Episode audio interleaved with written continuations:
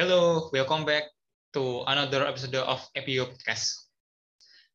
Suara informatif buat teman-teman kece misi dan KIPK Pens.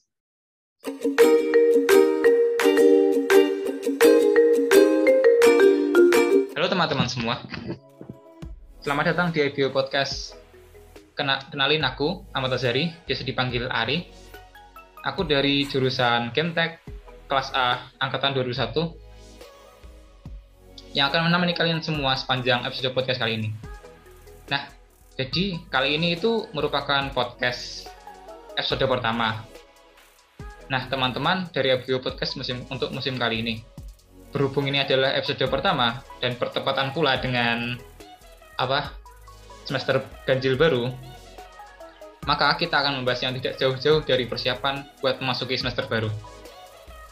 Para pendengar pastinya terkadang ada yang merasa bosan, capek, atau tertekan saat masa-masa kuliah ini. Apalagi untuk mahasiswa baru. Nah, bagaimana kita bagaimana sih kita bisa survive buat bisa tetap ngerjain ngejalanin semua hal itu? Nah, maka dari itu kali ini aku akan ditemani kakak kita yang kece banget. Ya, untuk Mas Yofi silahkan bisa on cam. Ya, halo Mas Yopi, apa kabar? Oke, alhamdulillah baik, sehat dan semangat ya, ya utama ya. Aduh, ini sepertinya Mas Yopi sehat dan bersemangat untuk menemani kita ngobrol ya. di podcast malam hari ini. Nah, sebelum itu Mas Yopi, mungkin ada dari para pendengar ini yang belum mengenal Mas Yopi. Bolehlah Mas Yopi untuk ya. perkenalan dulu. Oke, saya ucapkan terima kasih ya sebelumnya untuk IBU sudah mengundang saya sebagai uh, narsum ya di, di uh, acaranya IBU ini di podcast ini ya. Perkenalkan nama saya Alfian Prisma Yubengga. Saya IT Pens, Informatika Pens ya, dari angkatan 2020. Jadi sekarang ini semester menginjak semester 5 untuk saat ini. Uh, saya uh, expertnya di bidang programming mobile ya istilahnya. Jadi kalau orang B-nya itu mobile programming. Dan kalau teman-teman saya itu biasanya uh, melihat saya se seorang yang ambisius terkait uh, suatu hal terkait teknologi dan saya juga nggak istilahnya nggak nggak menolak terkait hal itu ya. Oke. Okay. Oh jadi Mas Yopi ini uh, mahasiswa semester uh, jalan semester lima yang di ekskul pemrograman ya Mas? Iya, benar sekali. Oke, okay, hmm, biar tidak terlalu lama, mari kita tanya Mas Mas okay. Yopi sama Mas Yopi. Nah, yang pertama nih Mas, uh, saat ini sedang lagi ada kesibukan apa Mas? Oke, okay, menarik ya. Uh, untuk untuk kesibukan kesibukan sekarang ya, utamanya ini kan uh, akhirnya antaranya semester 4 dan 5 kalau di saya ya. ya. Antara semester. Jadi kita lebih banyak kepersiapan terkait untuk semester depannya. Jadi ada beberapa agenda. Jadi untuk kegiatannya adalah yang pertama saya persiapan untuk semester ke depannya itu seperti apa nantinya. Jadi misalkan uh, saya lihat-lihat matkul yang ada di semester depan itu apa saja kira-kira yang bisa saya pelajari sekarang saya persiapkan agar nanti ketika kita sudah masuk di semester yang pembelajaran semester yang aktif itu kita tidak istilahnya tidak tidak kaget istilahnya uh, untuk atmosfernya untuk vibe-nya sudah sudah kita sudah merasakan. Kemudian yang kedua adalah ini terkait tadi terkait perkuliahan ya. Kemudian yang kedua terkait masalah organisasi. Saya untuk sekarang uh, anggota Pico Volunteer, Pico Volunteer sorry, Pico Volunteer di bidang Medvo, jadi media informasi. Nah, di situ saya juga istilahnya pada pengembangan istilahnya untuk kita dapat berkenalan dengan berbagai mahasiswa yang di PENS dan untuk utamanya luar jurusan dari IT. Itu tadi untuk organisasi. Kalau untuk yang kompetisi, alhamdulillah sekarang saya sedang persiapan saya dan tim ya, utama, sorry, saya dan tim utamanya persiapan untuk final KMPN di Poli Batam untuk tanggal 1 sampai 4 Agustus nanti. Jadi eh, persiapan untuk event itu. Kemudian juga kalau untuk event bukan kompetisi, itu ada saya dan tim juga ikut untuk proceeding. Proceeding itu untuk oh, istilahnya publikasi jurnal istilahnya, publikasi jurnal di yang mengadakan stage dan nanti uh, dapat istilahnya kita sebagai publikator nanti presentasi di situ dan sebagainya. Jadi nanti misalkan yang terbaik dapat reward itu. Jadi ada empat kegiatan misalnya empat kegiatan utama yang saya lakukan di istilahnya uh, semester antara ini, uh, antara semester 4 dan 5 ini. Itu sih. Oh, jadi kesibukan Mas Yopi itu juga lumayan rame juga ya, mulai dari ya. persiapan untuk ya, ke depan. Lumayan, lumayan sih sebenarnya gitu. ke depan, ya. habis itu lomba lagi, ada event. Iya, nah, itu kita kan harus positif semuanya. Nah, dari kesibukan semua kesibukan ini, Mas pernah nggak merasa bosan atau capek atau tertekan gitu? Atau justru Mas enjoy-enjoy aja untuk atau nyaman dengan kesibukan itu sendiri? Oke, terima kasih. Uh, tadi sebenarnya pertanyaan sangat template ya untuk yang sering ditanyakan Oh, ini banyak kegiatan nggak nggak apa nggak nggak misalnya capek atau tertekan dan sebagainya. Nah itu kalau kalau masalah capek dan sebagainya kan pasti ya. Namanya namanya kan bukan bukan mesin ya bukan AI artificial intelligence atau atau robot yang dapat kerja setiap saat. Nah, ketika uh, capek dan sebagainya itu pasti. Kalau untuk bosan hmm, lebih lebih ke mengarah ke ketika kita melakukan sesuatu hal yang berulang-ulang. Jadi misalkan ada ada ada kompetisi A kita buat project A kemudian ada kompetisi B kita ikut lagi. Kita buat project B yang istilahnya kita mirip-mirip dengan project A. Nah itu menurut menurut saya adalah istilahnya kalau nggak ada sesuatu yang hal, hal yang baru ya istilahnya suatu hal yang dapat kita upgrade di situ ya itu menurut saya lebih ke bosan sih membosankan sih. Jadi setiap event setiap kompetisi harus ada sesuatu yang harus kita upgrade di situ. Jadi ada ada progres yang lebih berkelanjutan ketika kita ikut sebuah event ikut sebuah kompetisi dan sebagainya itu tadi untuk istilahnya uh, untuk untuk bosan ya kalau untuk capek lebih ke karena target sih jadi karena kan kita harus target uh, explore banyak hal untuk untuk itu tadi agar tidak bosan. Nah itu lebih lebih mengarah ke menguras banyak tek, tek, uh, istilahnya menguras energi energi yang banyak waktu yang banyak untuk kita explore hal, hal baru. Itu itu untuk terkait capek istilahnya. Kemudian kalau terkait istilahnya tadi uh, tertekan ya. Kalau tertekan itu lebih ke deadline sih. Jadi sebenarnya karena kita kan sudah kita pasang target kapan kita harus selesai, kapan kita harus eh, dapat melakukan kewajiban kita di situ, kita harus selesai dan sebagainya. Karena kita sudah pasang target, nah itu mungkin yang membuat tertekan ya sebenarnya, yang target yang kita buat sendiri. Kalaupun uh, lebih lebih ke overload enggak sih ya sebenarnya. Tapi kalau tertekan ya sewajarnya Kalau, kalau sebagai mahasiswa kita kita dekat deadline seperti apa sih? Itu masa tertekan sih. Jadi itu tadi ya hal yang negatif ya. Ada yang bosan capek dan tertekan. Banyak sih yang teman-teman bertanya seperti itu. Kalaupun bosan kita cari suasana baru rasanya. Kita kita cari tantangan baru untuk untuk menghilangkan bosan dan kita lebih banyak istilahnya lebih banyak kita progres ke depan agar lebih lebih signifikan. Kalau nggak ada tantangan nggak menarik sih kalau menurut saya. Itu sih. Oke? okay. Ah, nah jadi begitu teman-teman meskipun dari Mas Yofi ini banyak kegiatan gitu tetap ada solusinya meskipun jangan terlalu berlebihan juga untuk dipikirin juga ya Mas pasti dan harus ya, juga pasti, mikir pasti. juga mikir apa suasana kita sendiri juga. Iya. Nah, pertanyaan selanjutnya, nah kan ya. kadang sih kalau kalau saya itu dan teman-teman kalau kuliah hmm. itu terkadang merasa capek atau tekan gitu karena kita masih mahasiswa baru ya gitu. Iya. Banyak tugas, banyak kegiatan. Nah, dengan hmm. banyak kegiatan gini, cara Mas Yopi untuk mengatur waktu gimana sih? Oke, mengatur waktu. Ini juga hanya sih pertanyaannya uh, terkait banyak yang menanyakan saya sih. Bagaimana bisa membagi waktu terkait banyak, banyak kegiatan yang dilakukan? Ya itu tadi. Kalau kalau saya ada ada beberapa uh, istilahnya beberapa uh, apa ya istilahnya cara yang saya lakukan ya istilahnya untuk membagi waktu tersebut. Tapi sebelumnya sebelum masuk ke situ kita harus kenali dulu. Misalnya kenali uh, tipe kita seperti apa sih? Uh, kita bisa lihat tipe pembagian waktu kita itu ketika ada tugas. Jadi misalkan kita dikasih tugas ada dikasih, tugas hari Kamis, ya. kemudian deadline-nya hari Senin. Nah itu ketika ada sebenarnya ada tiga macam kalau menurut saya. Yang pertama ada deadlineer. Jadi ketika hari Senin deadline, berarti hari Minggu baru dikerjakan. Jadi sistem SKS yang namanya. Kemudian ada yang sistem yang istilahnya dia sangat apa ya uh, nggak nggak nggak boleh ada tugas. Jadi ada tugas langsung dikerjakan. Jadi misalkan Kamis ada tugas, malam Kamisnya dikerjakan. Nah, itu ada ada juga. Kemudian uh, yang mengerjakan tugas yang ikut-ikut teman. Jadi temannya mengerjakan tugas, dia baru mengerjakan tugas. Nah, itu kalau menurut saya ada tiga itu.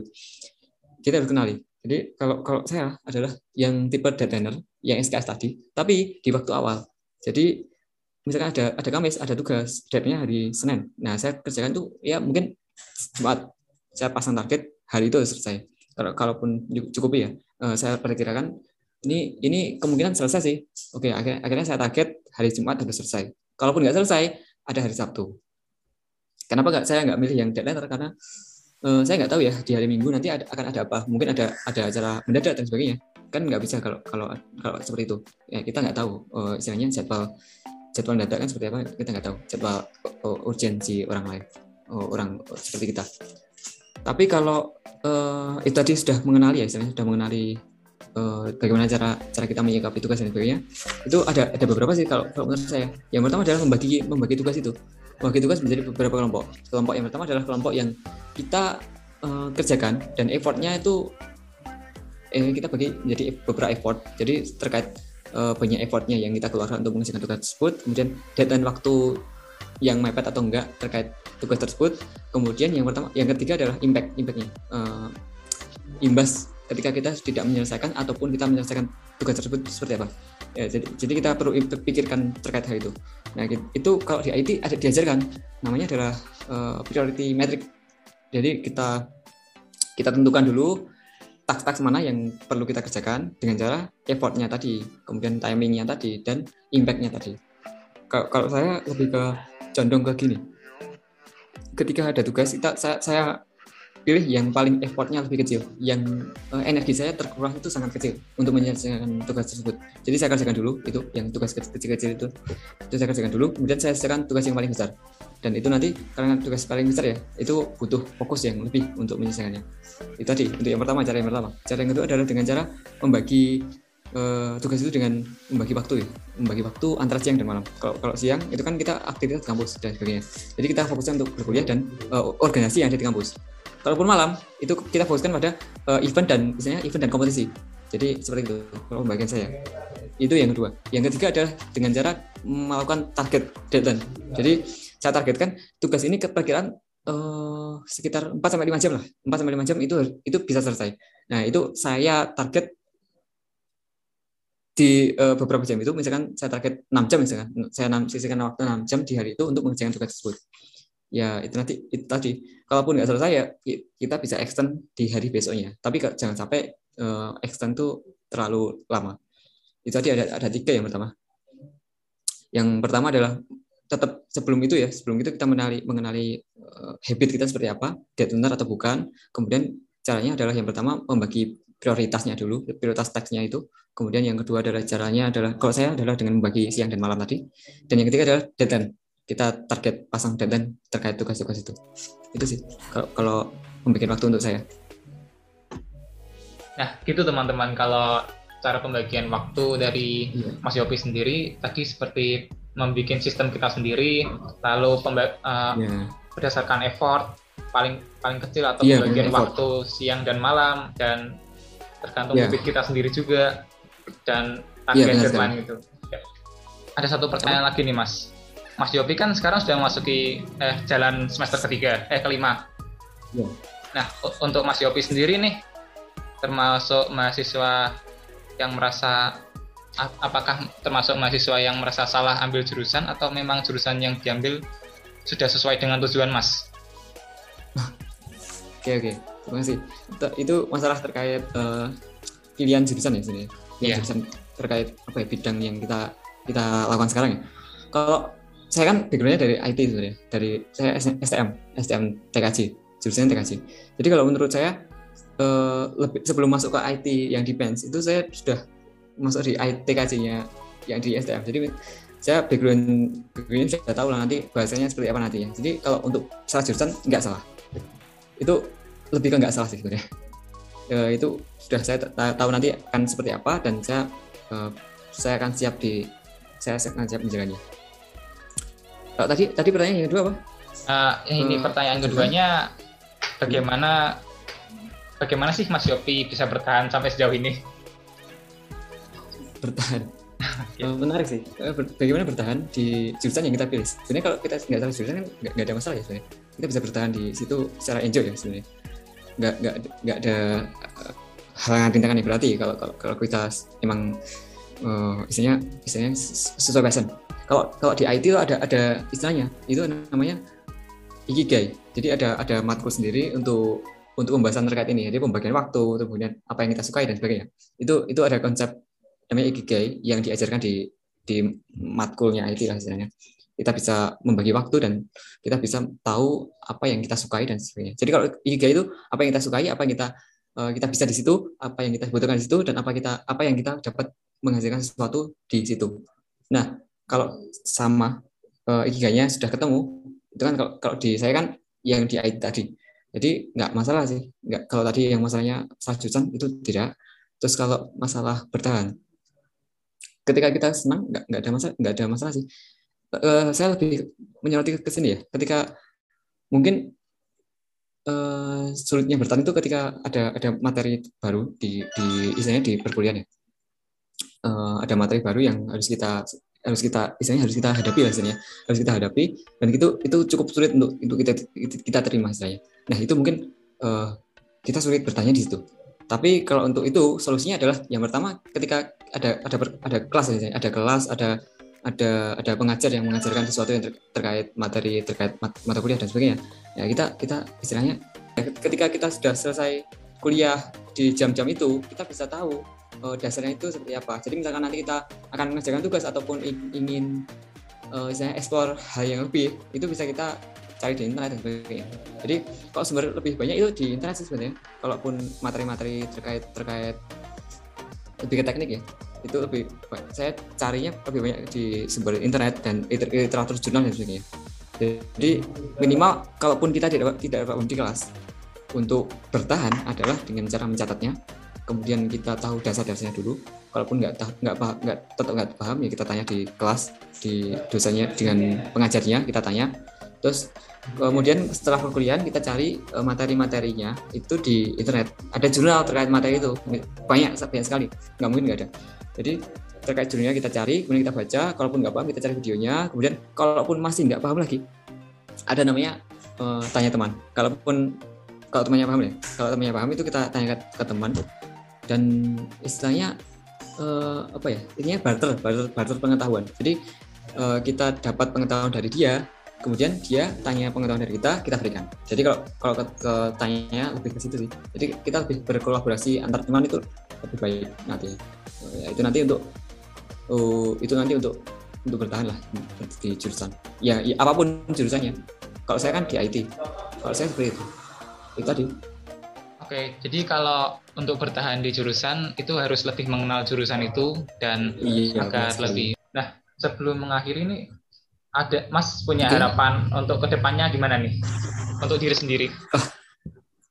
Oke, okay. untuk diri sendiri ya. Kita fokus ya. untuk diri sendiri. Kalau harapan saya adalah yang pertama dapat dapat eksplor banyak hal ya. Ya, yang yang belum kita jelajahi, misalnya yang belum kita lakukan, yang belum kita jelajahi, kita kita coba lah. Jadi kalaupun kalaupun gagal nggak masalah. Kita kita minimal sudah mencoba ya. Terus kalau untuk yang lain adalah dengan belajar belajar mengikhlaskan sebenarnya jadi belajar berlapang dada ketika kita ikut kompetisi kan kita nggak selamanya uh, istilahnya kita nggak selamanya uh, dapat menang di situ kan kita nggak selamanya di situ. Jadi mungkin ada kita ada kalanya kita kalah dengan dengan uh, uh, lawan kita dan sebagainya. Nah itu lebih ke bagaimana cara menyikapi hal itu ketika kita kalah dan sebagainya. Itu lebih ke ikhlas mengikhlaskan suatu hal. Semoga bisa bisa dilakukan. Ya walaupun ikhlas itu kalau menurut saya itu secara teori mudah ya. Nah, kalau kita kalah kita harus lapang dada misalnya. Tapi kan kalau secara implementasi di lapangan ketika itu terjadi sangat sulit. Ya kalau, kalau menurut saya sangat sulit. Saya uh, sangat sulit menerima uh, itu tadi uh, lapang dada dan dengan dengan ikhlas. Kalau, kalau harapan saya adalah dapat belajar dengan ikhlas lebih lebih lebih baik lagi lah. Belajar ikhlas. Nah, sebelum mengakhiri ini mungkin ada kata-kata okay. Untuk para pendengar yang ingin Mas Yopi sampaikan? Oh, Oke, okay. ya ini utamanya kita fokus ke kan ya, uh, kita fokus ke mahasiswa IDBC ya, ke IPK ya. Jadi kalau untuk kalau, kalau uh, saya, apa ya, istilahnya kalau saya menurut, menurut saya yang pertama ketika sudah masuk di sebagai mahasiswa ya saya kita kenali kita kenali diri, diri sendiri kita kapasitas kapasitas energinya seperti apa, kapasitas waktu dan sebagainya. Jadi kapasitasnya seperti apa, nanti kita bisa pasang target terkait banyak hal, terkait deadline uh, task yang lain, kemudian kita ikut kegiatan yang lain dan sebagainya. Kita kita bisa tahu, kita bisa propo, kita bisa istilahnya estimate terkait hal itu. Kita bisa uh, istilahnya menimbang apakah ini masih cukup waktu kita, masih cukup energi kita ketika ikut hal ini atau atau enggak. Jadi yang pertama adalah kenali kenali itu tadi sih, kenali diri sendiri. Kemudian uh, yang kedua adalah work life balance itu ya. Kalau kalau sekarang istilahnya kita uh, sisihkan waktu untuk untuk untuk untuk istilahnya untuk um, hidup bukan itu untuk istirahat ya istirahat, untuk istirahat dan untuk run untuk running untuk berlari. Jadi sebelum berlari kan kita biasanya uh, ancang-ancang gitu. Kalau kalau, kalau bahasanya bahasa Jawanya persiapan ya persiapan. Sebelum berlari kan kita butuh persiapan. Jadi kita siap dulu, kita persiapan dulu sebelum berlari dengan lebih kencang. Kalau itu sih. Kemudian uh, selain itu uh, itu tadi ya yang belajar lapangan dari tadi ya, itu perlu mungkin banyak orang yang sangat sulit untuk menerapkannya. Dan yang terakhir adalah kita kan sebagai mahasiswa KIPK ya sebenarnya kita diberikan amanah uh, dengan dengan misalnya dengan sumber daya sumber daya yang kita yang di, yang diberikan kepada kita oleh oleh negara dan oleh rakyat utamanya itu kita jadikan sumber daya itu menjadi hal yang positif. Salah satunya adalah dengan ikut kompetisi ikut ikut kegiatan dan sebagainya. Ya istilahnya eh, kita nggak sia-sia diberikan sumber daya itu untuk dapat uh, menuntut ilmu di perguruan tinggi. Itu sih. Kalau kalau kalau untuk untuk kesan uh, yang perlu saya sampaikan.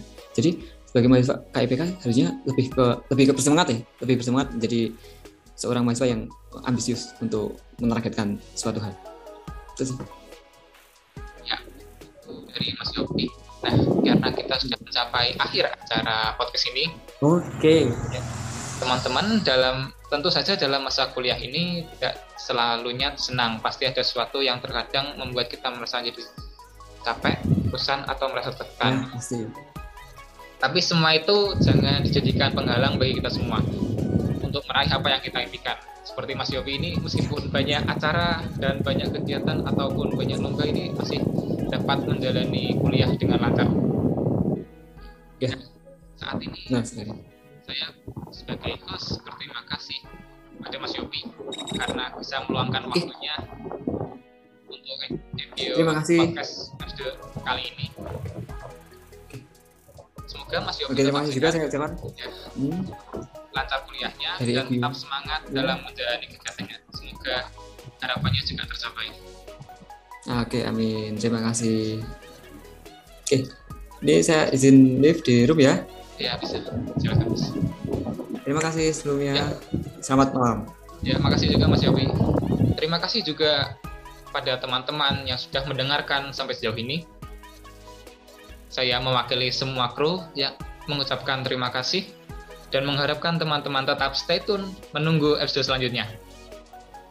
Jangan lupa juga untuk follow Instagram Etio Pens untuk mendapatkan informasi-informasi menarik mengenai bidik misi dan GIPK. Terima kasih sudah mau mendengarkan dan sampai jumpa.